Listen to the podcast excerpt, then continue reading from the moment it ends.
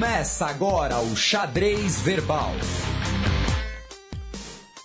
Boa noite, boa tarde, bom dia, caro ouvinte da Central 3. Está começando a 7ª edição do Xadrez Verbal, o seu semanário de política internacional, com Felipe Nobre Figueiredo, o homem que está por trás do tabuleiro do Xadrez Verbal. E aí, Felipe, como estamos? E aí, Matias, beleza? Né? Avisar aí pro nosso ouvinte que o podcast de hoje foi ao ar um pouco mais tarde, mas a culpa não é nossa. Né? A culpa é do sistema. É, a culpa é do sistema, né? Temos contas a pagar. E avisar aí pro ouvinte duas coisas. Primeiro que hoje teremos uma nova categoria. Teremos? Teremos. Teremos uma nova categoria. A categoria Menino Neymar. Se você não entendeu do que se trata, ouça o programa que você entenderá. Nem a gente entendeu direito. O segundo pedido é o seguinte, é uma explanação um pouquinho mais longa. Se vocês quiserem mais detalhes, está lá no vídeo, no canal do Xadrez Verbal no YouTube, né? O canal Xadrez Verbal no youtube.com. É o seguinte, nós do Xadrez Verbal estamos pensando aí em fazer alguma maneira de financiar, de sustentar todas as empreitadas do Xadrez Verbal. O famoso crowdfunding. É, mais ou menos isso, só que o crowdfunding perene, né? Tipo, conhece o Patreon, Matias? Não. Não? É assim, em vez de você doar X reais para um projeto de um documentário, por exemplo, você se compromete a contribuir, sei lá, R$1, R$2, só que todo mês. Você é um assinante. Mais ou menos isso. Só que o que acontece, eu ainda sou muito juvenil, muito inexperiente nesse ramo.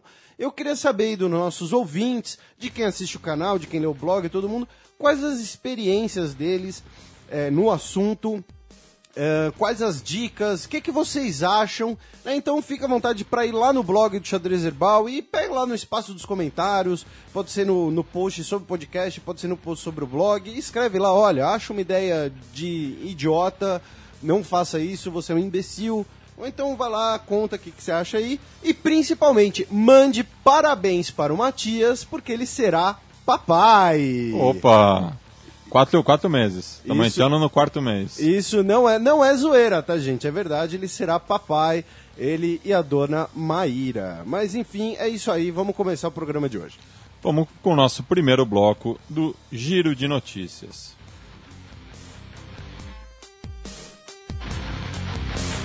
Giro de Notícias. Notícia de domingo. Não há mais país. Essa é a declaração de um dos sobreviventes sobre piora da crise no Sudão do Sul. Sudão do Sul que virou país recentemente, mas pelo visto já está sumindo do mapa. É, o Sudão do Sul é o mais novo país do mundo. Mas o que acontece? O Sudão do Sul foi uma ruptura do Sudão, né? Talvez o ouvinte se lembre aí do que aconteceu em Darfur, etc. Oi? Do War, tem o Sudão lá. Você pode atacar todos os territórios na África. Exatamente, né? Você vê o nosso mestre em geopolítica. E, enfim, só que acontece? O Sudão, né? Como acontece em quase todo país recém-nascido, ele agora, se antes ele estava em guerra contra o seu ex-irmão Sudão, agora ele está em guerra fratricida interna. Então ele está vivendo um clima de guerra civil misturado à seca, misturado a uma crise de refugiados, misturado a nenhuma infraestrutura. E então nós temos cerca de 1,5 milhão de deslocados e 600 mil pessoas morrendo literalmente de fome, né, por conta de uma guerra civil entre líderes tribais que querem dominar o novo país. Bueno, continuamos na África. Mas agora vamos para o centro da África, num daqueles dois países ali escondidos, perto da República Democrática do Congo, também de colonização belga. Estamos falando do Burundi, ou Burundi. Eu falo Burundi, mas cada um é livre para fazer o que quiser. Então, notícia de segunda-feira, votação começa no Burundi, ou no Burundi, fica ao gosto do ouvinte, assim como Roraima ou Roraima, nunca também sei qual que é o certo. É que Roraima não existe, né? Então também tem essa. Mentira, um abraço para nós ouvintes de Roraima.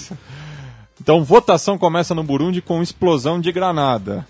Eu coloquei aqui essa notícia, né? Porque o Burundi, ele é presente em alguns debates nossos aqui. Ele é muito querido aqui na redação. Eu prefiro Ruanda.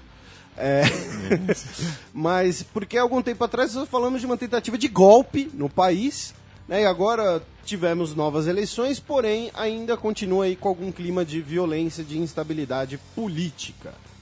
Instabilidade também é o que se encontra em Porto Rico, e o porta-voz da Casa Branca disse que os Estados Unidos não vai resgatar o território independente, é isso? É essa classificação de Porto Rico? Não, Porto Rico é um território dos Estados Unidos. Dos Estados Unidos. Eles têm autonomia interna, mas do ponto de vista... É assim, eles são um território dos Estados Unidos. Quem nasce em Porto Rico é cidadão estadunidense. Eles têm representação legislativa também? Não. Não? Não tem não. Senador? Não.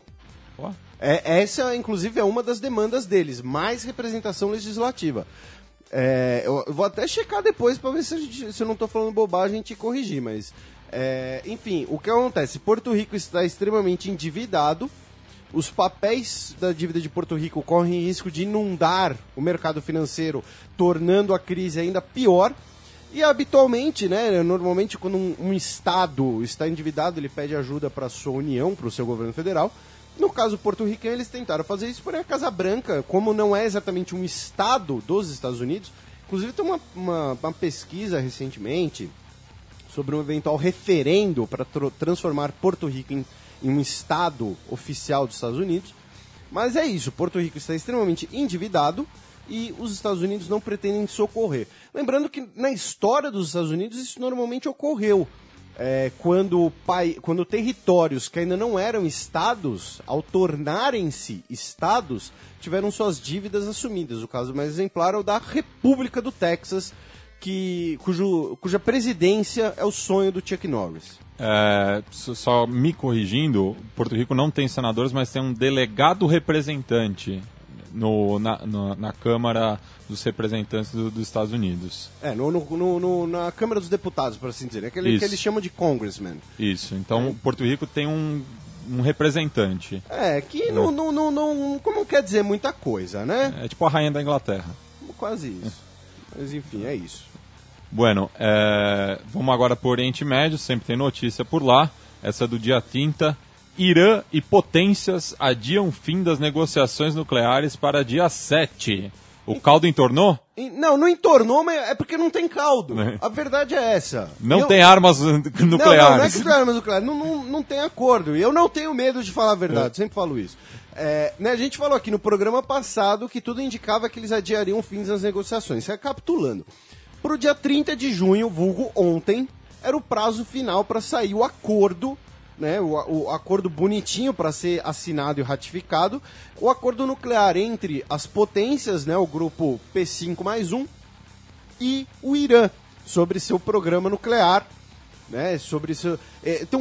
fazendo alto jabá, mas vai lá no Xadrez Verbal, tem dois textos sobre isso, um que eu falo sobre o acordo ser benéfico ao Irã, e o outro que eu falo sobre o porquê o Brasil tinha uma proximidade nuclear com o Irã. Eu faço um histórico do programa nuclear brasileiro, que sim, ele existiu. Então, assim, só que não tem um consenso, né? Não há um acordo. Então, eles simplesmente tiveram que adiar o prazo, porque não tem o que fazer. Não há, quando se diz entornou o caldo, não é que entornou o caldo. Não tem nem caldo ainda. Não sei se é Knorr, se é Maggi, se é... enfim. Bueno, vamos para a nossa coluna aberta.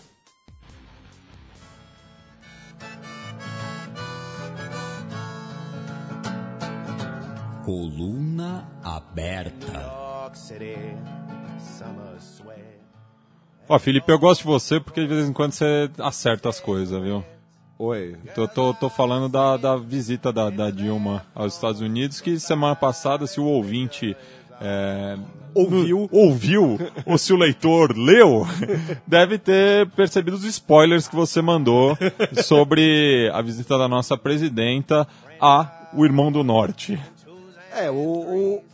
Assim, né, você me lisonjeia com esse parâmetro, mas assim, boa parte a pauta já estava anunciada, né, algumas coisas que eu falei eram mais, já eram pedra cantada, usando uma expressão do nosso querido Dominó, né, o Dominó, o esporte, não a banda, se bem que quem tem menos de 18 anos nem sabe que deve ter existido uma banda chamada Dominó, né? Não lembra. Não é que não lembra. Não lembrar não vai lembrar mesmo, mas nem sabia que existiu. A gente tá velho, Matias. Você é um pai de família agora. Né? Inclusive, vocês tinham que ver como o Matias está vestido hoje. Está tudo lumber sexual. Camisa, xadrez e tudo. Ainda bem que xadrez verbal não tem câmera. Tem, né? A gente só não liga. Porque não é ao vivo. Enfim, mas... né? Enfim, agora colocamos aqui na nossa nova coluna aberta sobre a visita para falar um pouco do saldo dessa visita. Antes de tudo, eu queria a opinião de você, meu caro Matias, sobre o cara que se infiltrou lá na comitiva da Dilma na Universidade Americana para ficar gritando que ela era assassina na frente da Condoleezza Rice. O pessoal se preocupa muito, né, gente? O que você quer dizer com isso? Que não, que... tem que se preocupar com as coisas? Não, que fica com esse papo aí, essa perseguição a Dilma... terrorista. Terrorista. A gente até vai falar na nossa sessão, a nova sessão, sobre como a imprensa inflige isso também nas pessoas. Então, gente, é representante do país numa visita oficial. Isso daí não vai resolver nada.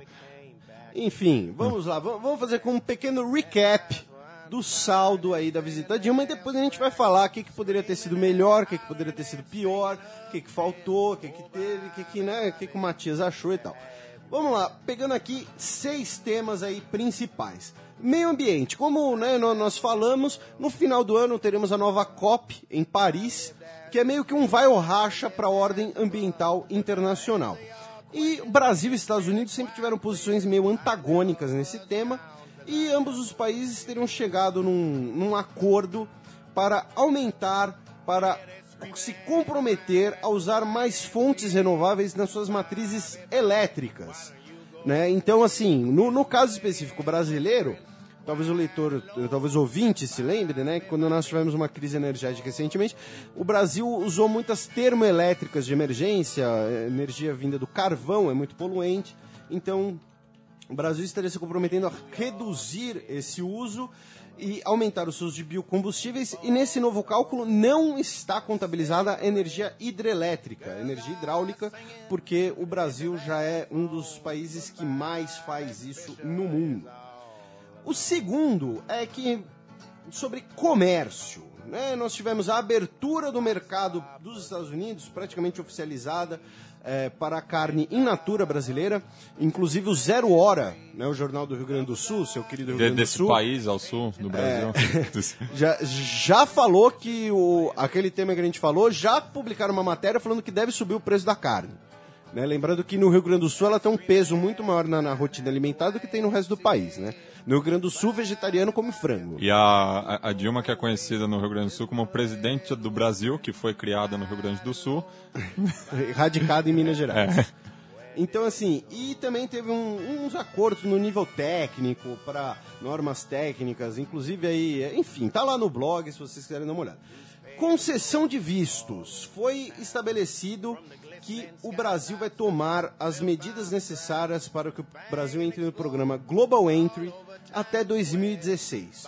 Ou seja, é um entendimento para não ter mais o visto para o Brasil. Além disso, viajantes frequentes terão dispensa de visto. Né? Pensando aí, especialmente em visitas de executivos, pessoas do ramo financeiro, né? Que você vai para a Disney todo ano, tá? Não vai se empolgando. Nós tivemos uma série de acordos na área de defesa e, além disso, o principal,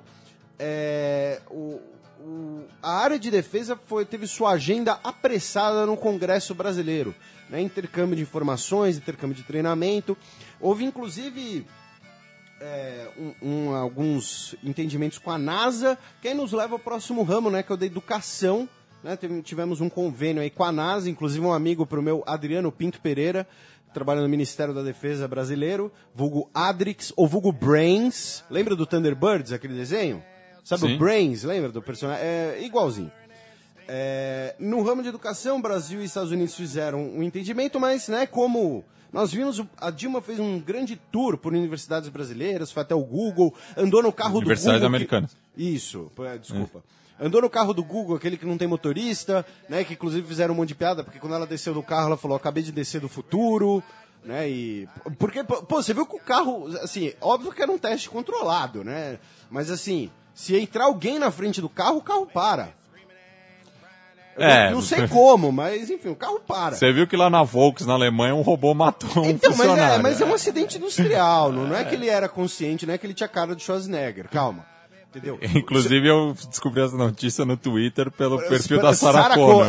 Mas o nome da jornalista é Sarah O'Connor. O'Connor, né? Entendeu? E ela existe mesmo. Mas ó, eu tenho a desconfiança, só aproveitando esse parênteses do Matias, eu tenho a desconfiança que essa notícia aí da fábrica da Volkswagen na Alemanha, de um acidente industrial em que um robô matou, né? O robô matou não, né? Mas o robô não funcionou direito e acabou matando o funcionário. É marketing pro novo Terminator.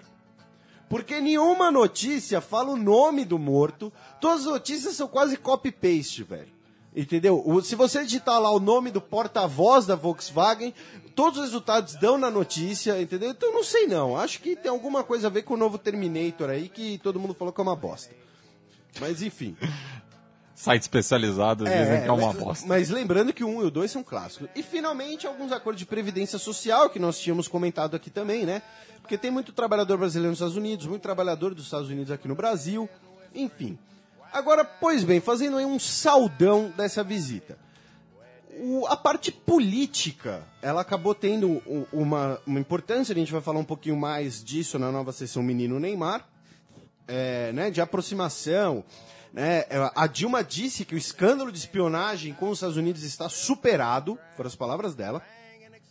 O Obama disse, né, que respeita muito a Dilma, ele chamou a Dilma pelo primeiro nome, o que é uma espécie de quebra de protocolo mais bonitinha, digamos assim, amigável, né, chamou a Dilma pelo primeiro nome, disse que qualquer coisa que ela precisar e qualquer coisa que ele quiser saber, ele vai ligar diretamente para ela, não vai ter espionagem, papapá.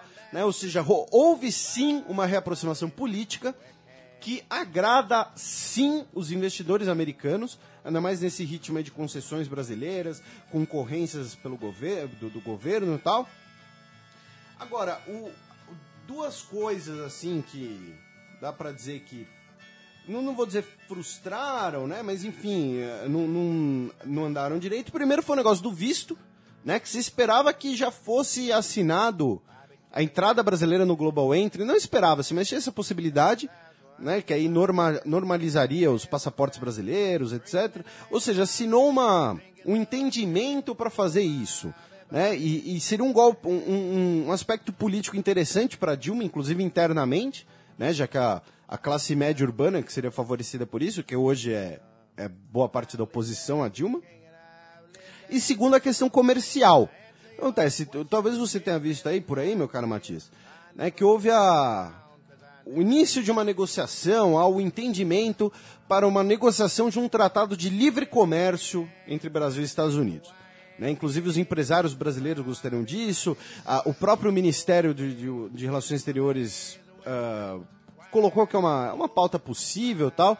Eu sei que você é radicalmente contra o livre comércio, que você é radicalmente contra a ALCA, que você é radicalmente contra tudo que vem dos Estados Unidos, você tá rindo com essa cara porque eu tô te sacaneando no ar.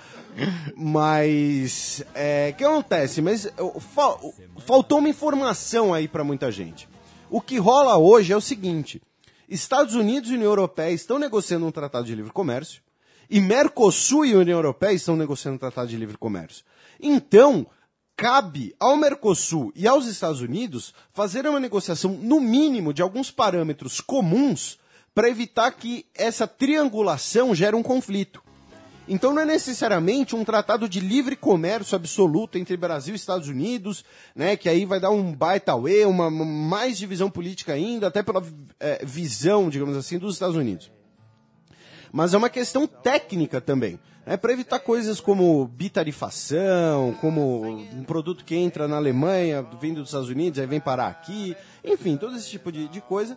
Mas, no fim das contas, a minha avaliação como, entre aspas, muitas aspas, analista de política internacional, né, pretensamente, é de que foi uma visita bem proveitosa para tanto o governo Dilma quanto para a Dilma. A figura política dela, quanto para o governo dela, teve ganhos concretos, como a abertura para carne, teve ganhos políticos e simbólicos, foi interessante, eu acho que foi o saldo acabou sendo positivo, e espero que isso faça com que a nossa querida presidenta, né, nossa querida Dilma Rousseff. Querida pode ser irônico ou não, de acordo com o gosto do ouvinte, tá? Eu deixo isso bem claro. Ela se interesse mais pela pauta de política internacional, até porque agora em julho teremos o novo encontro do BRICS. Enfim, Matias, complementa aí. Eu falei muito. Eu acho que o Brasil tem que acordar, né? Ninguém tá vendo que o Brasil e os Estados Unidos estão implantando o comunismo agora em escala global. Esse encontro foi só mais um passo aí. É o Foro de São Paulo que tá por trás de tudo isso. Gente, acorda. Acorda, Brasil. É A com H, corda, uma corda, objeto de amarrar as coisas, Brasil. Estamos amarrando tudo, viu? Estamos dando todos esses nós aí. A gente vai falar um pouquinho mais da parte política aí do Obama Petralha na sessão Menino Neymar. Esquerda Caviar. Agora vamos para o nosso quadro de efemérides na semana na história. A semana na história. Dia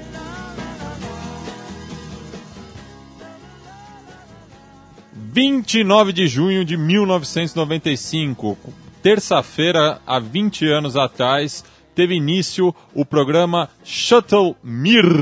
Eu adorava o Mir, ainda mais imagina um sotaque russo falando Mir. O que significa Mir, Matias? Agora você me pegou. Paz. Então, Mir é paz, isso explica muito da Rússia, né? O cara, Mir! Mir é paz, é sério. E Shuttle, para o ouvinte, né, que não pegou, Shuttle é o busão espacial que existia até pouco tempo atrás. Eu coloquei aqui isso aqui porque isso aqui é bem simbólico. É porque aconteceu, acabou a Guerra Fria, década de 90, liberalismo, Yeltsin, Bill Clinton, amigões, né, tudo bonitinho. Então os programas espaciais começaram a se articular. Né? Inclusive, dá para dizer que aqui é o berço da ideia da Estação Espacial Internacional, que é um dos motivos que hoje temos um racha entre Rússia e Estados Unidos. Né? Com a crise atual, né? A Rússia disse que os Estados Unidos vão usar seus motores, disse que assim que acabar o acordo, ela vai tirar os seus módulos da Estação Espacial Internacional. Ou seja, o espaço ele acaba sendo uma ferramenta de uso político para ou demonstrar um bom clima com o programa Shuttle Mir, que era o busão espacial do K na estação russa, Mir, ou então, quando as coisas não estão boas, fica cada um pro seu lado, cada um lançando seus foguetes e volta a corrida espacial. Talvez agora o objetivo seja Marte, o planeta Petralha. Aliás, muito hippie esse nome pro Yeltsin, né?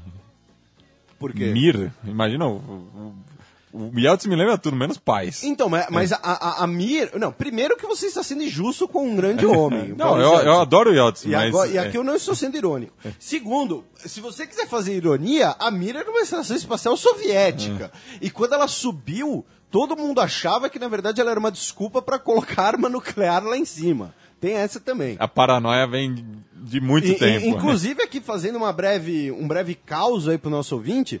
Existe um tratado na ONU, justamente da década de 80, que torna o espaço uma zona livre de armamentos. Porém, tem uma brecha nesse tratado que diz que se for explorada, fudeu. Né? Desculpa aí o termo para o nosso ouvinte, especialmente o nosso ouvinte menor de idade.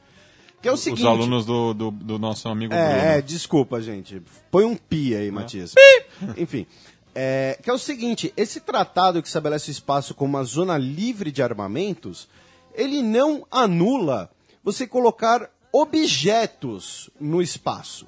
E existe um negócio chamado energia cinética.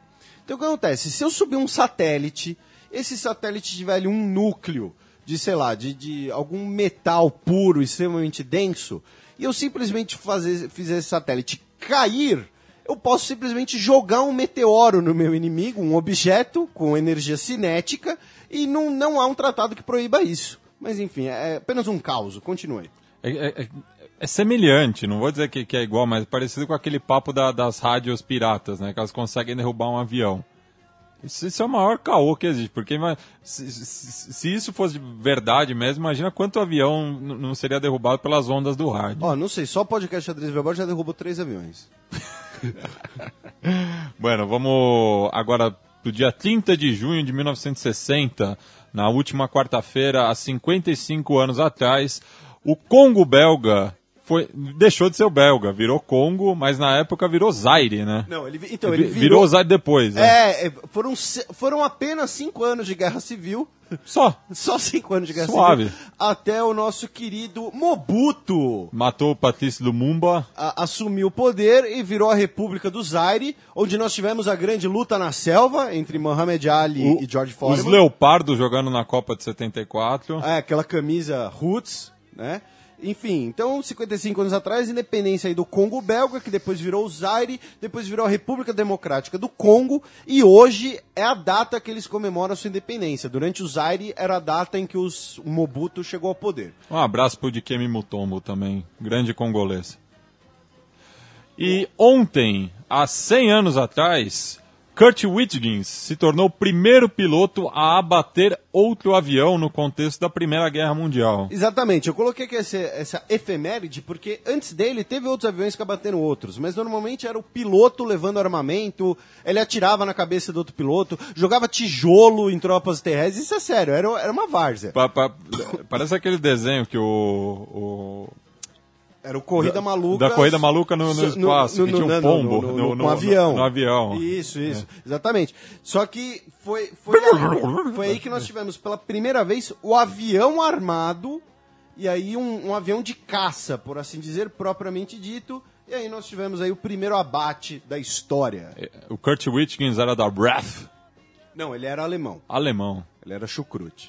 Então ele era da Luftwaffe. Não, Luftwaffe foi na Segunda Guerra Mundial. Eu não acerto uma. Luftkreich, que era tipo o corpo aéreo do exército alemão. Bueno. Você é um historiador péssimo. Eu não entendo muito de história militar. Não gosto de milico. Vamos agora pro match!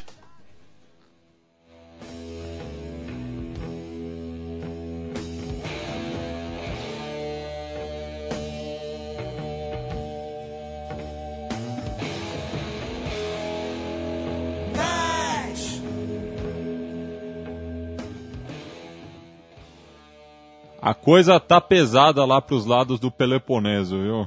É, não só do Peloponeso ali também, o norte também. O norte também, a Grécia como um todo. A ilha de Creta. Um abraço pro nosso amigo Minotauro. O Chipre. Não, o Chipre. Melhor não tocar nesse assunto. Então, a ilha de Lesbos. Grécia precisará de pacote de resgate de 50 bilhões de euros.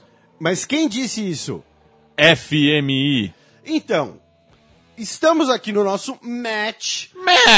Porque temos duas visões. Na verdade, aqui serão 2 assuntos, cada um com 2 visões. O primeiro deles é o seguinte. Como disse o nosso querido Matias, o FMI está dizendo que a Grécia precisaria de resgate de 50 bilhões de euros. Por quê? Porque a Grécia deu, usando um termo que o Matias adora, calote. Ah, adoro esse termo. No FMI. E, além disso, aí uma coisa que o Matias odeia, a Grécia convocou um plebiscito para falar sobre sua dívida, né? O Matias odeia representatividade popular. Odeio mesmo. Ele é um stalinista, né? Ele finge aí que... Eu vou te expurgar desse programa. Daqui a pouco eu vou pro Gulag. Mas, enfim. Então, aí o que acontece? Quais são os pontos de vista diferentes aqui? O primeiro, que é o mais interessante, ao meu ver, de ser discutido, que inclusive nós vamos falar um pouco depois do BRICS e tal, é o seguinte, caso o nosso ouvinte não tenha percebido, porque fica meio confuso, a Grécia ela tem uma espécie de 2 dívidas, 2 credores. O Banco Central Europeu, que emprestou dinheiro para a Grécia, especialmente pensando na manutenção do euro, e o Fundo Monetário Internacional, o FMI, né, um grande brother brasileiro da década de 1990, que empresta dinheiro para a Grécia, porque essa é a função da FMI, por assim dizer. Só que tem uma grande diferença entre os dois. O Banco Central Europeu ele é muito mais flexível nas negociações, até porque o projeto do euro ele não é um mero projeto político, ele não é um mero projeto econômico, ele também é um projeto político, de unidade política na Europa. O FMI... Ele é... Cilada que a Grécia se meteu. O FMI ele é muito mais intransigente. Falei certo? Soletando. É. Intransigente em suas negociações. Por isso que a Grécia deu o, entre aspas, calote... Aspas, aspas, aspas. No FMI. não no Banco Central Europeu, porque o FMI não é tão disposto a negociar. A Grécia falou, olha, essas condições são inaceitáveis, não tem como cumpri-las, então não vamos pagar. Então a primeira discussão que nós temos aqui é a representatividade, ou não, do FMI no mundo atual. Tanto que nós temos aqui também, por exemplo, uma coluna no Estadão, do Paulo Nogueira Batista, economista, que é o futuro vice-presidente do novo Banco de Desenvolvimento, conhecido popularmente como Banco dos BRICS, que diz: o FMI não se adaptou ao século XXI. Então, assim, o primeiro elemento é esse. O FMI tem o peso, a representatividade, a legitimidade que ele tinha até 2 décadas atrás de dar as cartas, inclusive na política econômica interna dos países? Eu acredito que não. Até pela experiência brasileira aqui, você falou, né, no caso dos anos 90, a gente observa que os países têm ficado cada vez menos dependentes da ajuda, também aspas, do FMI. E no caso da zona do euro, você tem esse componente regional também, né?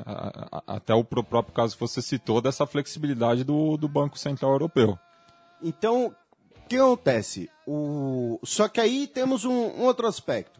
Quando coloca-se, por exemplo, o novo Banco de Desenvolvimento, quando coloca-se novas instituições que desafiam a ordem de Bretton Woods... E tem até o crowdfunding agora lá, que o menino inglês está fazendo. Grécia. Eu acho que já foi arrecadado... uma quantia considerável. Mas não vai resolver. Não resolve, mas já dá uma ajuda.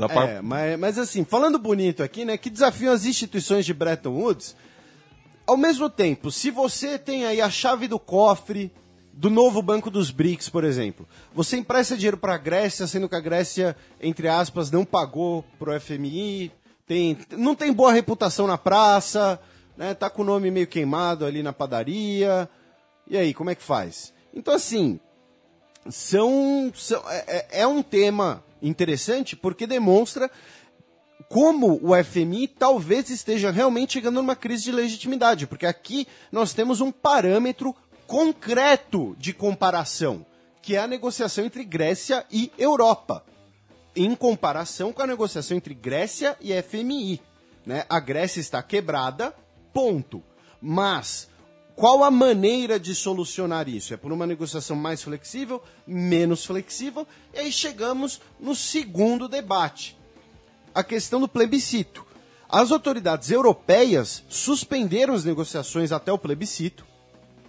O primeiro-ministro grego, o Tsipras, disse que se no plebiscito a decisão que vencesse for a de pagar, porque todas as decisões prevêem o pagamento, mas a decisão de cumprir as regras de austeridade da União Europeia, por assim dizer, se essa decisão vencer, ele vai considerar como uma falta de legitimidade do seu próprio governo e renunciaria ao cargo.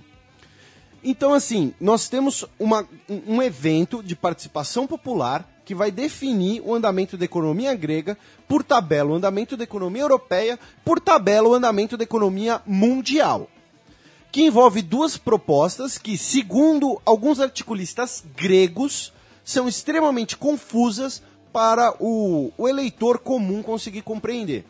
Então aí entra um aspecto que aí você pode opinar, inclusive talvez melhor que eu, Matias. Qual a validade, como faz para você fazer um plebiscito em uma questão técnica, às vezes mais complexa? Porque, por exemplo, se eu preciso, sei lá, trocar a fiação da minha casa... eu não vou chamar o padeiro para resolver. Essa é fazendo uma analogia bem besta contra o plebiscito. Por outro lado, sou eu que vou pagar a conta, então eu chamo quem eu quiser. Então, como é que faz, Matias? Eu acho que a própria eleição ano passado, que levou o Ciriza ao poder, falei correta a pronúncia? Ciriza, isso.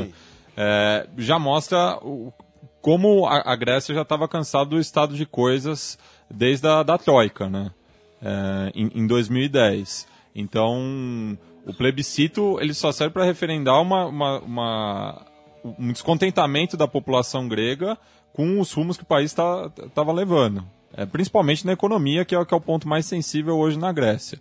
E daí eu lanço mão da Maria Lúcia Fatorelli, que é auditora fiscal da Receita aqui no Brasil, e ela foi convidada também para fazer a auditoria da dívida na Grécia, já que ela é uma das coordenadoras da auditoria cidadã da dívida, também aqui no Brasil, um movimento que justamente questiona o tamanho da dívida dos países, porque existe uma fraude no sistema financeiro como um todo. Então, os resultados que têm saído dessa auditoria mostram que essa dívida, no todo, grande parte dela é imoral, é fraudulenta. Então, primeiro tem que se discutir, o tamanho real dessa dívida, porque os bancos nunca tiveram muita moral, né? Muito pudor. E na virada do século, do século XX para o século XXI, piorou. Vide a crise financeira em 2008. Então, é muito importante a gente analisar o que está acontecendo na Grécia, porque isso pode servir de parâmetro para as próximas crises que devem explodir aí na periferia do sistema financeiro. Tá, mas você, no fim das contas, não respondeu a pergunta. Eu sou um sabonete. Plebiscito, tem que ter ou não? Claro que tem que ter. E a decisão, independente da parte técnica, ser, entre aspas, confusa ou não, pro tiozão ali da praça. Eu acho que o plebiscito é urgente, assim como o debate. Tem que se colocar também o debate, tem que colocar os pingos nos is. Eu acho que é justamente isso que está se buscando na Grécia. Entendi. Então, você, do alto de toda a sua sapiência, né, e aqui não é um jabá do cursinho em que eu dou aula, que você pode se matricular e ter aulas comigo, mas do alto de toda a sua sapiência, você falou um negócio interessante, porque a periferia do sistema financeiro, e aí pensando também na periferia do euro, que está em crise já tem alguns anos, né? Pensando em Portugal, por exemplo, né? Nosso país irmão, tá para eclodir. Irmão para você, tio. Olha, inclusive eu queria deixar claro aqui uma coisa, tá? Abre um editorial aí. Quando nós falamos, às vezes, algumas coisas, é em tom informal, tá? Porque é a característica do programa. Então, por favor, né, se for o caso, não fiquem pegando aí frases isoladas para criticar a gente. Quando, por exemplo, a gente fala que banco é imoral, que o Matias não gosta de milico, que o Matias não gosta de Portugal, que o Matias não gosta de ninguém. Boa parte disso é verdade. Entendeu? Mas assim, é um caráter do programa, tá? Então não encham um saco, é o editorial. Mas voltando, se teremos uma série de eclosões, de possibilidades de eclosões de dívidas, é mais evidente ainda a necessidade do debate sobre essa ordem financeira internacional. Qual a legitimidade dela, especialmente pensando aí no caso do FMI.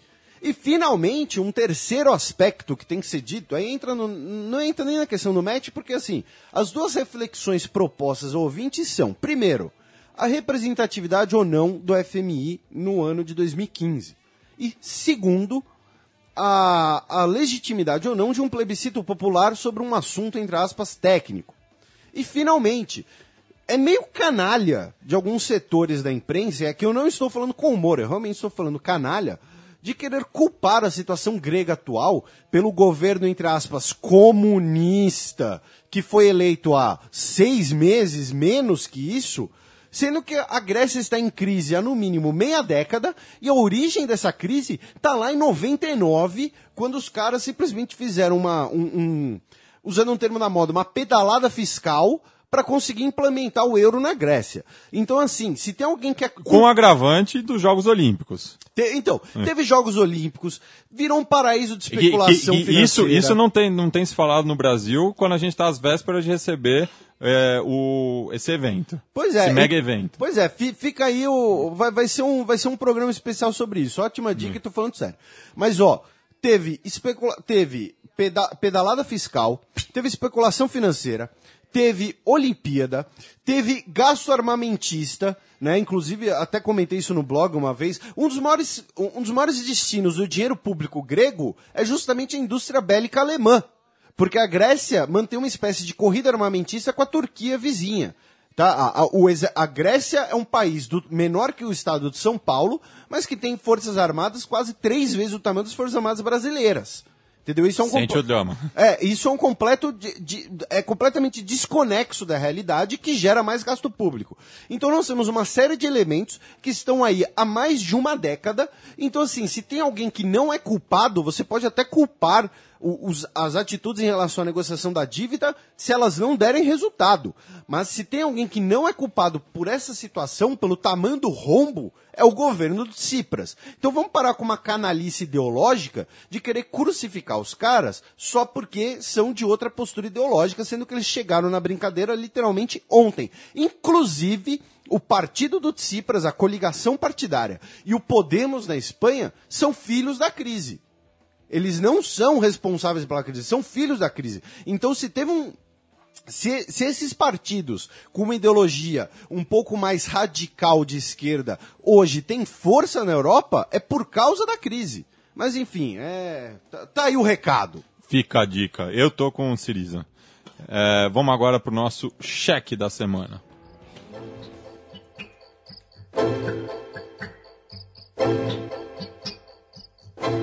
Check. Muito se falou na semana passada por conta do casamento gay nos Estados Unidos, mas aqui no Xadrez Verbal a gente está de olho no mundo como um todo e também tivemos a boa notícia no começo dessa semana da vigoração do novo Código Penal em Moçambique, cujo um dos artigos principais é a descriminalização da homossexualidade. Pois é, um abraço aí pro nosso Jean Gustavo, nosso especialista em Moçambique. Mas o que acontece? O novo Código Penal moçambicano, ele revogou algumas leis que vinham da era colonial portuguesa. Inclusive, tinha uma lei em vigor, acho que de 1912. Não que a gente seja muito parâmetro, porque não custa lembrar que até pouco tempo o nosso Código Civil era de 1917, né? Tinham elementos do Código Civil do início do século XX. Mas, enfim, uma das transformações foi a descriminalização da homossexualidade. Segundo alguns ativistas LGBT moçambicanos, como, por exemplo, a senhora, Karina Capitini, que faz parte de uma organização de defesa de direitos LGBT em Moçambique, essas leis não eram, digamos assim, implementadas. Os gays não eram criminalizados na sociedade. Desculpem. Porém, o primeiro passo, se você vai estabelecer algum tipo de lei que insira o gay no cotidiano político, é primeiro descriminalizar, né? Então isso daqui está no cheque, por quê? Porque a postura é extremamente óbvia, não há conflito aqui, né? Você tem que... É uma reflexão, porque o que acontece? Quando a gente fala, e tem gente que fala sério, aqui no Brasil, né, de que estamos entrando na ditadura gay, né, de que por exemplo, sei lá, um deputado como Jean Wyllys, que você pode fazer uma série de restrições ao Jean Wyllys, né, mas fazer baseada na sua orientação sexual é meio torpe. É torpe ou torpe? É que nem o Burundi. Tá, beleza. Entendeu? Fazer uma... Enfim, a questão aqui é, ao contrário do que muita gente imagina, advoga ou vocifera, não existe uma onda de direitos gays pelo mundo, ou então muito menos tomando direitos héteros. Porque assim... Isso é uma questão de equiparação. Primeiro é uma questão de equiparação. E segundo, e aí é uma dose de realidade. Se a gente pode falar de uma ditadura, é uma ditadura heteronormativa. Entendeu? Mas a gente colocou aqui essa notícia do Moçambique como uma dose de realidade. Por quê? Porque, como disse o Matias, nós tivemos aí a notícia do casamento gay nos Estados Unidos, do caso da Suprema Corte, que gerou uma comoção mundial, um monte de gente botou foto de arco-íris no Facebook, inclusive o Matias, eu coloquei uma foto do Rainbow, e aí gerou toda essa comoção falando, não, é a ditadura gay, né, até nos Estados Unidos, um país cristão, democrático, tal, papapá. Enquanto isso, caro ouvinte, mais de 70 países, para ser preciso, mais de 73 países, criminalizam, de alguma forma, a homossexualidade. Vide a Rússia. Não, a Rússia, no caso, ela tem limite de liberdade de expressão. Ser gay não é problema. O problema é você advogar pela causa gay, por assim dizer. E a Turquia também, que essa semana, esse final de semana teve a parada gay que foi duramente reprimida. Sim. Entendeu? Então, assim, você tem mais de 70 países. Eu não estou falando que todos os outros... E aí tem outra coisa. Eu não estou falando que todos os outros países colocam o casamento gay como garantido já, alguma coisa assim. Não, estamos falando de 70 países que proíbem, de alguma forma, o relacionamento homossexual, inclusive vários com prisão ou trabalhos forçados, e 5 deles, inclusive, prevêem pena capital para homossexualidade.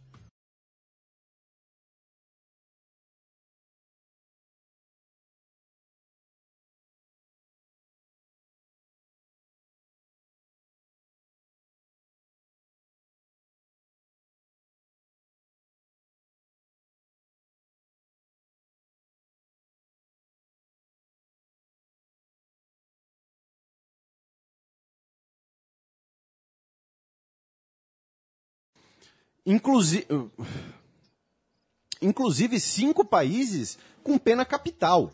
E aí chega ao caso, por exemplo, de algumas coisas paradoxais como o Irã. Que o Irã tem pena capital para relação homossexual, porém ele permite mudança de gênero. Ele reconhece o cidadão transgênero.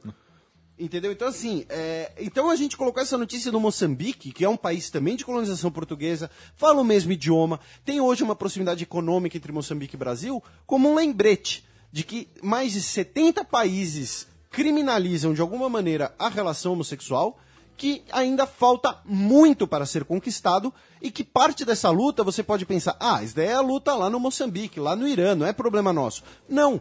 Porque os outros países geram exemplo, como foi o caso da Suprema Corte dos Estados Unidos. Então é isso aí, segue o jogo. Vamos para o nosso segundo bloco do Giro de Notícias.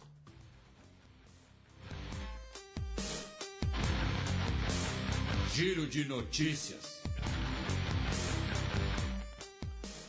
1 de julho, quarta-feira, Obama anuncia reabertura de embaixada em Cuba e pede que Congresso suspenda o embargo. Falei? Falei? Olha aí esse petalha do Obama. Pois é, ele querendo aí relações com países comunistas, né? E só fazendo lembrete de que a suspensão do embargo não depende do Obama, não depende do executivo. Ela tem força de lei. Hoje, a maioria do Congresso é republicana. E, além disso, os republicanos têm muitos eleitores anti-Castro. Então, dificilmente os republicanos vão colaborar na pauta do embargo. Notícia de ontem. Japão leva Brasil à Organização Mundial do Comércio por impostos que favorecem empresas locais. Então, o Japão acusa o Brasil de... colocar muitos impostos para importação, de ter subido impostos, de posturas de protecionismo. E ao levar o Brasil para o MC, o que acontece? Ambos os países têm 60 dias para chegar a uma solução negociada, senão o caso pode virar litigioso decidido no MC. Lembrando que há pouco tempo atrás o Brasil fez coisa parecida com os Estados Unidos, isso subsídio para o suco de laranja, para a produção de laranja, e conseguiu com isso uma série de concessões fiscais em outras áreas. Os japoneses reclamam especialmente da indústria automobilística e de eletrônicos. 2 notícias fresquinhas da tarde, manhã e tarde de hoje, dia 3 de julho de 2015, sexta-feira. A avó de Obama diz que quer cozinhar para ele durante visita ao Quênia. Então, o que é normal de qualquer avó, então, vamos convir. A senhora Sarah Onyango Obama, ela disse que quer fazer um peixe, frango, farinha de milho pro netinho dela e falou... Não importa se Barack, hein, é senador ou presidente, comerá o que eu preparar. Né? E vai ser legal também ver os... E vai comer todo o brócolis. E vai ser legal também ver os republicanos pirando novamente, né? Porque eles têm um presidente chamado Barack Hussein, que vai visitar a família no Quênia, e eles ainda dizem que ele nem nasceu nos Estados Unidos. É um petralha comunista do Illuminati. Claro que não nasceu nos Estados Unidos, nasceu no Havaí. Forças palestinas detêm mais de 100 membros do Hamas na Cisjordânia. Então, esse é um assunto que talvez a gente discuta novamente semana que vem, porque como é uma notícia muito fresca, não deu tempo muito de estudar direito, desculpa aí o nosso ouvinte, Foi uma atitude, uma postura bem radical, foi uma das maiores operações de segurança dentro da Cisjordânia. As forças policiais da Autoridade Nacional Palestina prenderam 100 integrantes do Hamas, acusando eles não de quererem de terrorismo, de instabilidade na região, mas de que eles preparavam ataques contra a própria Autoridade Nacional Palestina. Então, assim, talvez seja uma postura, digamos assim, de unificar as duas organizações, uma talvez combater a outra, não sei, especialmente visando as relações com Israel. Bueno, agora vamos para a nossa nova sessão que a gente prometeu do menino Neymar. Neymar é o nome dele. De novo. Neymar é o nome dele. Eu não me canso. Vamos para a sessão Menino Neymar. Matias, explica o nome. Por favor, você é o pai da ideia. Eu? É. Não, mas o nome foi consenso. É que acontece. O que será a sessão Menino Neymar, caro ouvinte? Ela talvez seja um pouco intermitente. É uma coisa que eu já faço às vezes no blog. Política internacional, talvez felizmente, não costuma ser o forte da imprensa brasileira. Especialmente da grande imprensa brasileira, né, que coloca o Neymar em todos os assuntos, né? Alguém morreu, Neymar postou no Instagram. Aconteceu alguma coisa, Neymar postou no Instagram. Então, nós resolvemos criar essa sessão para elucidar, ou então para demonstrar alguns erros, ou factuais, ou de raciocínio, quando a imprensa brasileira fala de política internacional. Especialmente quando ela deixa se levar por pautas partidárias quando fala de política internacional. Tem vários casos sobre isso, como eu disse, vai lá no blog, eu já critico alguns veículos de imprensa lá, né? Pode me chamar de recalcado também, mas enfim, na estreia da sessão Menino Neymar, vai para a Sandra Coutinho, da Globo News, que durante a coletiva entre Dilma e Obama, perguntou para a Dilma como ela conciliaria as duas visões de que o Brasil se vê como uma potência global e Washington vê o Brasil como uma potência regional. Obama quebrou o protocolo, interrompeu a pergunta e falou, eu vou responder pela Dilma, e disse que os Estados Unidos vê o Brasil como potência global, que aquilo era um erro, que era uma visão não condizente, que o Brasil é uma potência global, que hoje, nesse ano, negociaremos um tratado mundial ambiental e que o Brasil é essencial nessa discussão. Tudo isso enquanto a Dilma fazia uma cara de... Olha, queridinho... Get over with that. Entendeu? E aí o que acontece? Você pode até dizer que o Obama estava sendo educado, que o Obama estava sendo legal com a Dilma. Mas a verdade é, a pergunta não era para ele, ele não tinha obrigação nenhuma de interromper, de responder. No mínimo, ele poderia esperar a Dilma responder para depois complementar, mas não, ele já interrompeu e já cortou. Ou seja, mostrando aí que a imprensa brasileira, às vezes, entendeu? Porque a pergunta feita não foi uma pergunta, né? Ela foi uma inferência. Ela estava colocando palavras na boca de outra pessoa para criar a situação. E outra, botando a Dilma na parede. Exatamente. Está querendo botar palavras na boca do Obama, ser mais realista que o rei, para querer botar a Dilma contra a parede. O Obama foi lá, cortou. Então aí temos a estreia da nossa sessão Menino Neymar, que é quando a imprensa fizer alguma patacoada na política internacional. E se você não viu esse vídeo, nós vamos passar o áudio para você, caro ouvinte.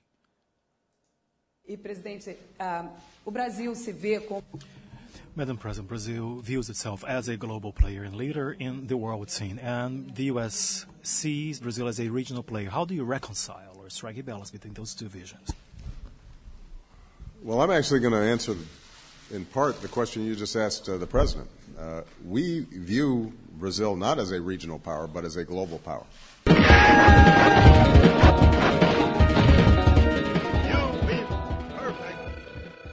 Tá aí o Obama mitando em cima da Globo News. Vão nos acusar de partidarismo por isso, né? Mas, enfim, a gente se compromete a nem sempre pegar no pé dos mesmos veículos de imprensa, nem sempre pegar no pé dos mesmos episódios. É que esse foi muito emblemático, né? Não é uma defesa da Dilma, é uma crítica à imprensa brasileira, é o contrário. Agora vamos à nossa sessão dos peões da semana.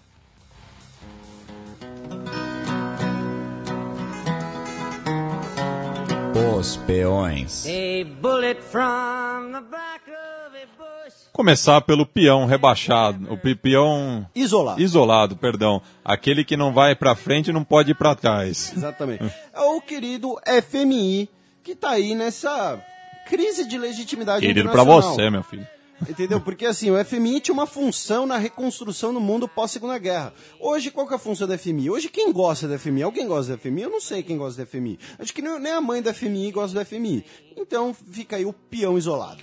E o peão promovido não é a mãe, mas é a avó. A avó de Barack Obama. A avó do Obama, que quer fazer comida pro netinho. Não importa o cargo dele, ele vai comer o que eu fizer, entendeu? E ponto final. E é bom que goste. É, entendeu? Vai lá comer a carne com farinha de milho da vovó no Quênia. Hoje eu almocei com a minha avó Dilce, minha última avó viva, né? Um beijo pra avó Dilce. Um beijo pra avó Dilce, que não deve ouvir esse programa, porque ela é antipetralha.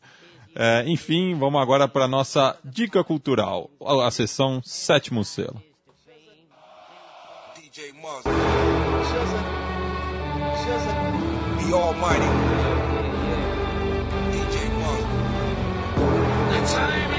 Sétimo Selo.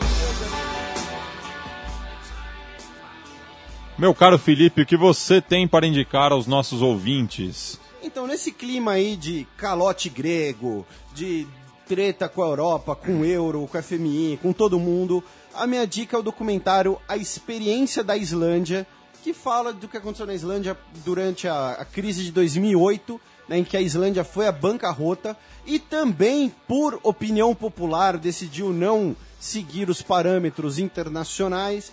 Enfim, é um documentário, tem no YouTube, com legenda em português, chegou a passar na TV Cultura. É isso aí, é um documentário, não é muito longo, é interessante, assistam. A Experiência da Islândia. E não ouçam Bjork. Na esteira da dica da Alemanha, a minha vai para o filme, também o documentário, Memória del Saqueo, aqui da Argentina, que fala sobre a experiência dos nossos hermanos em relação à dívida pública e como essa dívida é construída, como ela é uma falácia e como a corda acaba estourando no lado mais fraco, né? Essa dica, a dívida é uma falácia, é uma frase do Matias, tá? Eu não disse nada disso. Então, a gente vai terminar o programa ouvindo uma música, um trecho do filme que tem como trilha sonora a banda argentina Actud Maria Marta com a música Assista La Cosa. Mas antes vamos passar para o nosso encerramento, agradecimento, enfim. É isso aí, agradecer aí todo mundo que nos ouve, que nos atura. Mandar um abraço aí para todos os cidadãos dos Estados Unidos, cujo termo correto no dicionário é estadunidense, não é coisa de petralha. Inclusive, se você for prestar um concurso público, se você escrever americano, tá errado, viu? Então não toma na cabeça.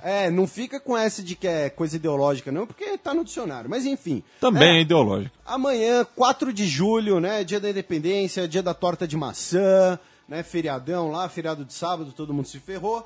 Né? Não esqueçam aí da pesquisa que eu mencionei, né? Depois vai ter uma pesquisa bonitinha com um questionário, formulário, mas vai lá no blog, vai lá no canal, diz o que vocês acham da ideia de financiamento coletivo, enfim, todas essas coisas, né? Petralhas, né? Enfim, é isso aí, meu muito obrigado, valeu. Então vamos encerrar aí com as minas do Actud Maria Marta, assim está la cosa.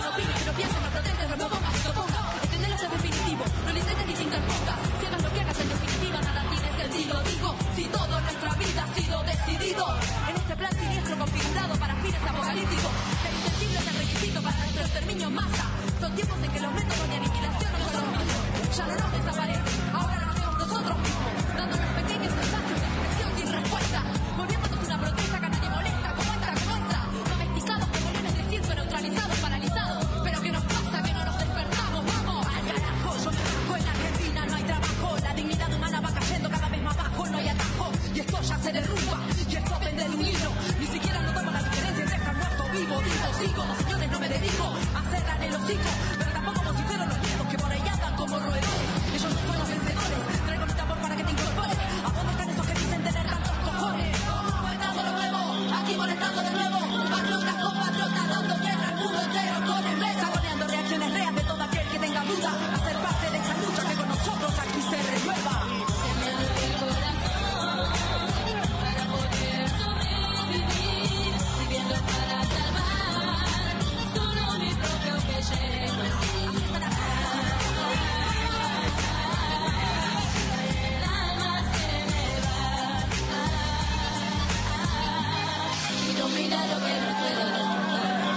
Domina para nosotros la gente.